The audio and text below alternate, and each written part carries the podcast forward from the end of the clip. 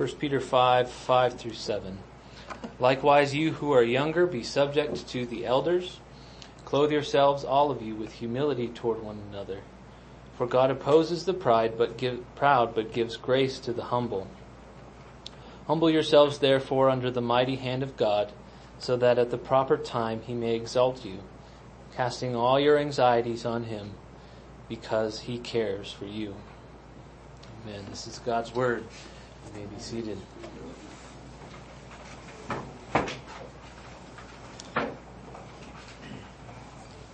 So as we know, Peter's been encouraging these saints as they persevere through trial and will continue to encounter stress of various kinds. Uh, he now is, in chapter five, sort of concluding his letter with a few exhortations, which I think will serve to guard against some possible dangers which may arise in the face of distress and persecution. And so this week we kind of see, and last week really, we see he addresses problems which may arise from within the church under stress and persecution. And next week we'll see he turns our attention to uh, the attack that comes from the outside of the church.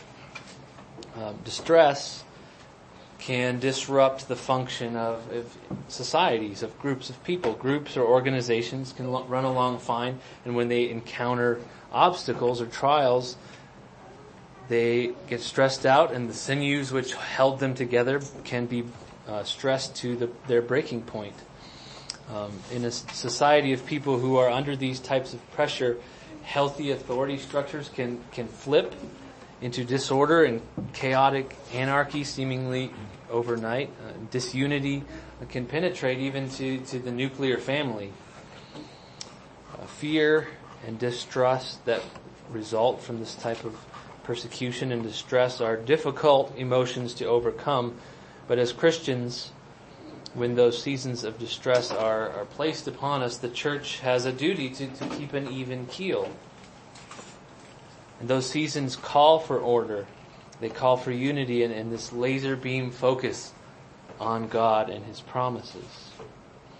Uh, and I think not only do they call for those things, but by the grace of God, if we look at the history of the church, it bears witness to us that difficult times, more often than not, bear the fruit of a proper response from the true church. So today we're going to see how Peter addresses this question of how does the church respond under the pressure of trial and persecution and the internal threats of disorder, disunity, and distracted fear. And the answer, I'll give you ahead of time, is humility and hope. So we'll begin here with this threat of disorder in the church, which we actually began last week. Peter is concerned that the church to whom he is writing maintain order. And so he addresses the elders directly, as we saw last week, and now he turns to what I believe is he's speaking to the laity in a call for submission to that eldership. Um, so, verse five, likewise, you who are younger, be subject to elders, to the elders. So naturally, my mind immediately went to the question, if he's addressing elders before, now now he's addressing youngers, what does that mean? I mean, I'm a preacher who maintains the uh, baby-faced, clean-shaven look, and not really by choice. I'm the peach fuzz preacher. So you can see why this question would be particularly valuable to me. Uh, so I dug around a little bit, and generally I think everybody was in agreement. Peter was not talking primarily about older men, but about the office called elder in verse one. That he was specifically talking about the office of elder in verse one. And he was very clear in describing those specific duties that go with that office. Now Calvin believed that he completely switches in three verses, that he was talking about the office before, and now he's talking about older men, um, which is interesting. Uh, I think it's possible that he did that, but I kind of doubt it. It just seems like a strange, sudden shift. Um, the best synthesis of the information that I found is that elders are those men who hold the office and are generally those men who are more mature and thus naturally usually older. And the younger are those who are, or are not yet, elders. Uh, he may be particularly focusing on the young because it is the young who have a particular difficulty with submission oftentimes. However, the word younger here could also be translated newer, uh, just as legitimately. So he, it may have the implication that he is drawing a distinction between the older in faith and the newer in faith. Uh, but the real point, whatever interpretation you take of that, and the real purpose of Peter's exhortation, both to the elders in one through four and the younger here in verse five, is that order would be maintained in the church. And specifically, order in the face of difficulty and distress. Elders, he says, shepherd the flock with oversight and with willingness and eagerness and leadership. And you who are younger or perhaps newer, he says, submit to that Lord or leadership, which also takes a patience and a humility. So every part of the body needs to play its role to run well. No part is intrinsically superior or inferior, but all have varied gifts and duties that God has given, roles within which we are to serve God and to serve each other. Uh, Hebrews thirteen is a fascinating parallel to me to, to this verse. Uh, he says in verse seven, the author of Hebrews, remember your leaders, those who spoke to you the word of God. Consider the outcome of their way of life and imitate their faith. Uh, then verse ten, just ten verse, or ten verses later in verse seventeen, as if to kind of strengthen it, he says, obey your leaders and submit to them, for they are keeping watch over your souls as those who will have to give an account. Let them do this with joy and not with groaning, for that would be of no advantage to you. So these are strong words, and, and strong words that make us uncomfortable. As we talked about, we, we don't like authority. You know, we talked about in Sunday school, we are individuals and we don't like authority. I'd really rather not imitate the way of life and faith of, of some other guy. I, th- I think I can work it out by myself. Me and my Bible, we have it covered, right? Or this whole submission thing, you know, what, what about equality?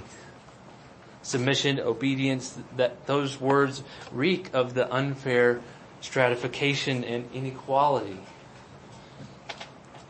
Or what about this, this whole idea, these people keep watch over my soul. No one is responsible for my soul but, but me, right? That the condition of my soul is my personal business. That is kind of the attitude and the atmosphere that we live in today. But the Bible does not lay out the order of the church in the way that our society thinks it should be ordered, or even the way we naturally think it should be laid out. It's countercultural and even counternatural, but it's God's command as found in Hebrews thirteen and in verse five of our text. Um, some are submit to submit to others, even within the church. And younger should submit to the elder, and the laity, or however you take that phrase, should be in submission to the leadership. Order is essential in the church in all times, but especially in days of distress, as, as Peter's audience is going through. I think the ease of the church that we've experienced in America over the last couple hundred years or whatever has created this, this buffet-style, consumers market, tailor-made church smorgasbord, which makes living out these commands very difficult, whether it be on the submissive side or the leadership side. You know, rather than a group of faithful, biblical, qualified elders leading, teaching, guiding the church, church leadership is driven by the wants and desires of the people. The tail is wagging the dog. If leadership promotes a teaching I don't like or makes a move I don't agree with, I'll just pick up my family and go elsewhere. The proper biblical order of things is largely missing in American church today. Peter pleads with the elders to do a faithful job leading the flock, and those who are not elders to submit to their leadership. And we seem to have, contrary to that, the sheep leading the shepherds where they wish to go. So forgive my soapbox moment there, but I do think that that is important, because the church, that will thrive through seasons of distress or through seasons of relative ease is the church that is in order. Peter cares about the health of the church through persecution and trial, and so his first practical exhortations here guard against disorder and promote the healthy ordering of the church. Now, the second challenge the church in distress needs to overcome is disunity. He says in five b, "Clothe yourselves, all of you, with humility toward one another, for God op- opposes the proud but gives grace to the humble." So he turns our attention from particular groups, from elders and youngers, to the whole, to all of you. He says, the whole church, which to me speaks to the entirety of the body of Christ, as does the previous call to order. It's not just within the local body, but the whole body of Christ. Because Peter, after all, writes to not an individual congregation, but to a region. He says in verse one, I believe, to the ex- exiles, to the elect exiles of the dispersion in Pontus, Galatia, Cappadocia, Asia, and Bithynia. It's as if he was saying to the elect exiles of Rifle, New Castle, Glenwood, Carbondale, or, or really their region. So it's more like New Mexico, Arizona, Utah, Colorado, Wyoming. All of you, clothe yourselves with humility toward one another.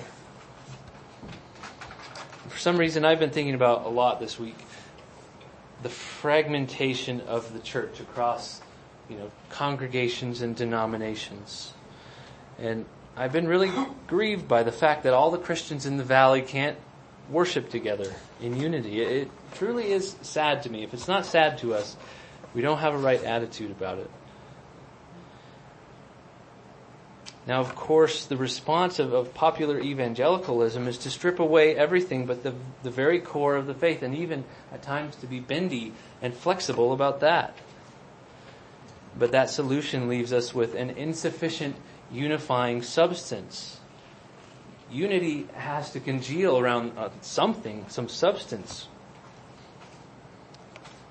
So I think the appropriate response to the fragmentation of the church, if, if we really do believe in the Catholicity of the church, is to maintain a robust, full, whole Bible faith and to plead with the world and fellow Christians alike, we believe that the Bible says this, that this is the way forward. Will you join us? That seems to be Paul's model of ministry. He says to the elders in Acts twenty, "Therefore I testify to you this day that I am innocent of the blood of you all, for I did not shrink from declaring to you the whole counsel of God." So if I read that correctly, anything short of proclamation of the full counsel of God leaves the elders' hands open to have bloodstains on them. We have to preach the whole counsel of God. So all of this brings us back around to Peter's command, because he says, clothe yourselves with humility toward one another. And I think many today would say to me, Zach, what you just said about holding tightly to fullness of doctrine is manifestly prideful. In fact, I think many would accuse Reformed folks at large of being arrogant, prideful, and standoffish. And if I may, with my own sore toes, step on your toes, there's truth to every stereotype. I think in the Reformed tradition, in many ways, we do have a problem with pride. We have our nice, tight system of doctrine, and we simply cannot learn anything or be fellowship in fellowship with people of another tradition. And that is a problem I think we need to be on our guard against, as we are called to clothe ourselves with humility toward one another. I'm convinced that the Reformed Church has the responsibility to be both a strong voice and a loving voice in the broader com- Christian community. And in so doing, I think we have a wonderful opportunity to help unify what is a divided church. So, I don't know, you may be asking yourself at this point, what does all this talk about unity have to do with humility? Isn't Peter talking about humility? And in brief, I think Peter's purpose in bringing this up is to unify the saints. He says, all of you, which is a statement that draws the whole church in the region into a single unified congregation of the Lord. And humility and unity go hand in hand together in the Bible. Uh, Philippians two, one through five, if you want to turn there, you're welcome to, is a wonderful example of, of this relationship between unity and humility.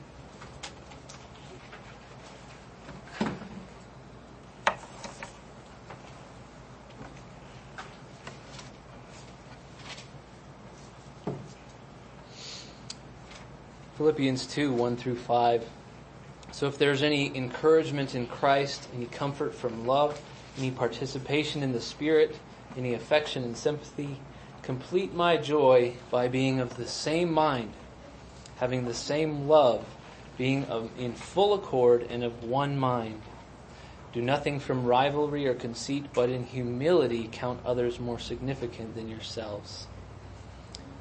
Let each of you look not only to his own interests, but also to the interests of others. Have this mind among yourselves, which is yours in Christ Jesus. So this passage gives us this great deal of insight to the relationship between humility and genuine unity.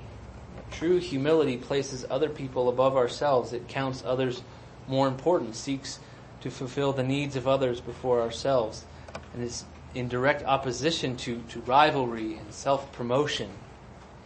True humility is also a unity of mind. He says, have this mind, the mind of Christ. It's tied directly to being of the same mind, of the same love, being in full accord. And all of this, I think, does violence to the prevailing notion that humility and agnosticism are one and the same thing. To be truly humble is to set aside our own wants and our own needs and our own thinking to take up the wants and needs of others and the thinking of Christ. Not to put away the, the mind altogether, but to put on the mind of Christ.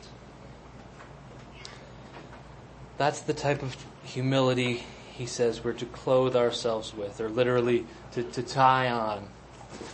It is to conform to our persons, to move with us, and to go with us where we go. It's to be the thing that people look at when they see us.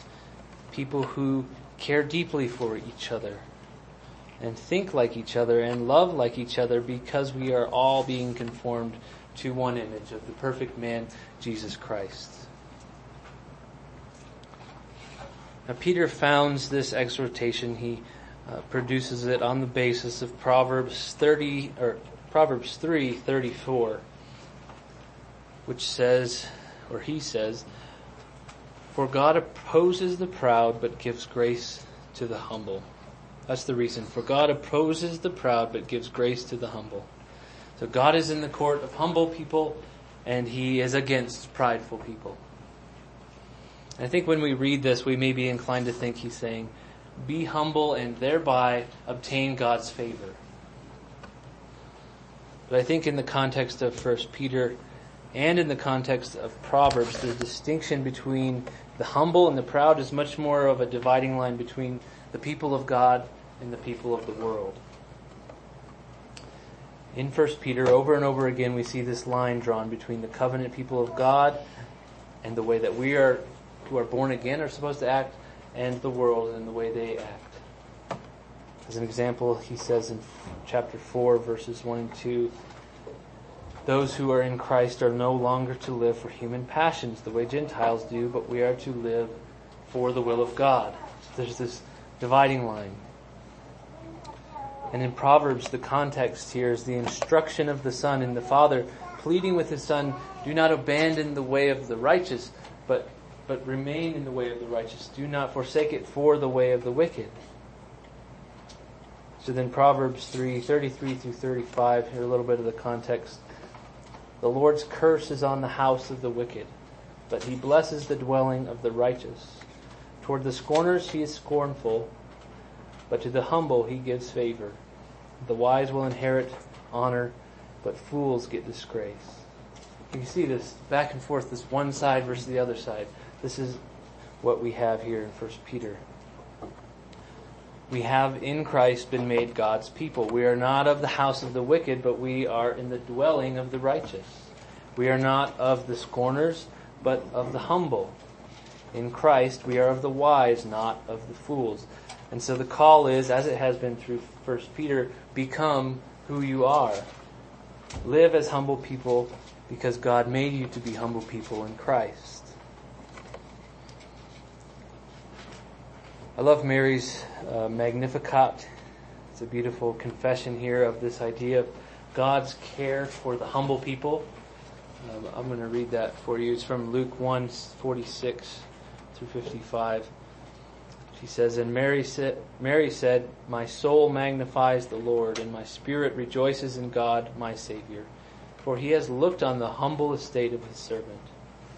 For behold, from now on all generations will call me blessed. For he who is mighty has done great things for me, and holy is his name. And his mercy is for those who fear him, from generation to generation. He has shown strength with his arm. He has scattered the proud in the thoughts of their hearts. He has brought down the mighty from their thrones and exalted those of humble estate. He has filled the hungry with good things, and the rich he has sent away empty. He has helped his servant Israel in remembrance of his mercy, as he spoke to our fathers, to Abraham, and to his offspring forever. So Mary gets that, that distinction between the covenant people of God, the people of humble estate that he rises up, and those who are cast off. And these Christians to whom Peter writes are, by the world's standards, lowly. But that's of little consequence, and in fact, it's most often the, the lowly that God raises up. Christians are those who, with Christ, endure suffering and malignment, and who will be raised up with him in glory. So then, it would be inconsistent for pride to prevail in the house of the Lord, for the church to be self-seeking, self-serving, and self-sufficient. God blesses the humble, but we can be confident in this, that our hope, as we live the humble life of Christians, of bearing crosses, that he will, in the proper time, raise us up. So I think the threat of disunity in the church, especially the church facing distress, is largely done away with as she closes herself, clothes herself with humility. Now Peter turns next to this humble hope that we have as we live righteous, fearful lives of um, in the care of the Heavenly Father. Here's the third threat to the church in distress, and that is that we will, we will become distracted or disrupted by fear, by fear of persecution. Verse six, Humble yourselves therefore under the mighty hand of God, so that at the proper time he may exalt you, casting all your anxieties on him, because he cares for you. So I think humility is valued. It's a virtue that pretty much everybody values, Christian or otherwise. But true Christian humility finds its source in submission to God. The verb translated here, humble yourselves, is actually, it's a passive verb, so I think it'd be better translated, be humbled, therefore, under the mighty hand of God. The sense is similar, but rather than humbling ourselves when we see the mighty hand of God, it is with the mighty hand of God upon us that being humbled is something that happens to us. Uh, commentator Karen Jobs, she does a great job summarizing the meaning of this. She says, Peter has already explained persecution comes to faithful Christians and is not apart from God's will. They should recognize painful trials as normal parts of Christian life. And these experiences are God's purifying fire of judgment. So it's not outside of God's control, it's under the mighty hand of God. So she says, to be humbled implies a decision to remain faithful to Christ, even knowing that humiliation will result. So in brief, to be humbled under the mighty hand of God is to live in complete and utter submission to his will, even if it means a life lived in a low estate. And it also means a life lived in God's timing. Because we know, we know as the people of God, there will be blessing for us. God gives grace to the humble. That's the promise we just read. But that transition from humiliation to glorification only occurs in God's perfect timing. You know, getting married is an interesting exercise in learning how different people operate on different time schedules. Uh, Kelly and I have always tended to operate on the same or a similar time schedule, but uh, what you don't realize before you get married is the degree to which you marry the other person's family. And it took me a few years to learn that Kelly's family does not see the way, you know, see time the way that I see time. And it's not that it's objectively wrong or that my way is objectively right. It's just different, and it takes time. It's difficult when our expectations and the actual timing events don't unfold in unison. And it's similar with God's timing. His concept of timing scarcely ever is in line with my concept of time. Of course, His timing is objectively better than mine. His timing is perfect because it, it unfolds according to His plans and His character. So we've seen time and time again in this letter, the season of exaltation is at the arrival of Christ. But we have this hope, this humility under the mighty hand of God. It may be painful. Temporary trials will grieve our hearts, but it will result in the praise and glory and honor at the revelation of Jesus. So I know I've quoted the verse a million times during this series, but it's like the theme verse of First Peter, I think. This light, momentary affliction is preparing for us an eternal way, weight of glory. I saw one of the pastors in Jan's letter reference that verse as he is dealing with persecution. So I think the danger Peter is guarding against here is that the church will become consumed with the fear as they face difficulty and be distracted from God and His promises. So we often operate out of fear instead of out of the promises of God. We we all too easily can fear men who will destroy the body rather than fear God who can destroy both body and soul in hell. What the church needs, especially in times of trial, is that that laser beam focus on God and a sure faith that He will come through as He's promised. It's that humble submission to the providence of God in hope of glory that is a sure antidote to a life lived in fear. To know that God will exalt us at the proper time frees us to, to do what Peter calls us to, to give reason for the hope that is within us. It gives us a reason not to join that flood of debauchery. It gives us the strength to hold up under malignment. And it gives us the confidence not to panic and to turn on our brothers and sisters in self-preservation. I have this image in my head. It's not a very clear image, but it's been in my head. It's something like a, sh- a ship. And it's going through the water, and on, in the distance there's this foreboding enemy ship coming closer. And under the pressure and the fear, the crew could begin to, to doubt the captain's ability to get them out of the situation. They, they could easily turn on each other and form factions with all different opinions about what should be done next. And, and therefore, by simply putting just a little pressure on the vessel, the enemy ship has caused the self-destruction of the ship without even firing a single shot. On the other hand, if the crew is confident, if they share this common assurance that the captain does know what he's doing, even if we don't always understand what he's up to, this, this confidence that he will get them safely through the situation, they will be able to perform their orders with confidence in this unity and strength. That is something like the image that I've had in my head with this passage. It, it all hinges upon the confidence of knowing who God is, what He's capable of, and what He's promised to do. And I think that is the essence of humility and hopeful submission.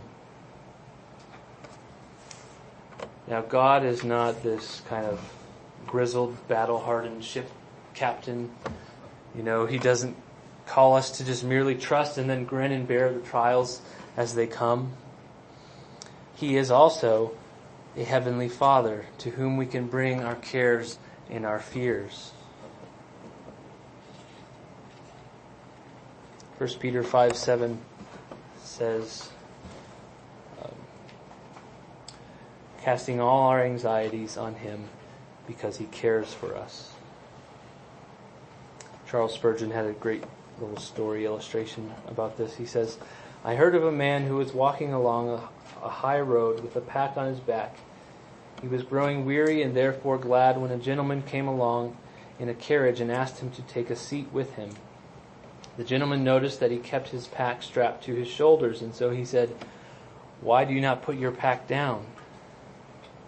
Why, sir, said the traveler, I did not venture to impose. It was very kind of you to take me up, and I could not expect you to carry my pack as well. Why, said his friend, do you not see that whether your pack is on your back or off your back, I have to carry it? My hearer, so it is with your trouble, whether you worry or do not worry. It is the Lord who must care for you. And so, brothers and sisters, as those redeemed by the blood of Christ, we will share in Christ's sufferings. But we have this confident hope of the glory that we will get at his return, and that God will do what he has promised. And so we, with humility, follow in that structure, the order that he's laid out for us. And we can stand unified, humbly, clothed in humility toward one another, and confident in a, in a captain who will bring us through the trial, exalting us at the proper time. And it's with that confidence that we humbly lay our burdens on the back of he who already carries them for us. Amen. Amen.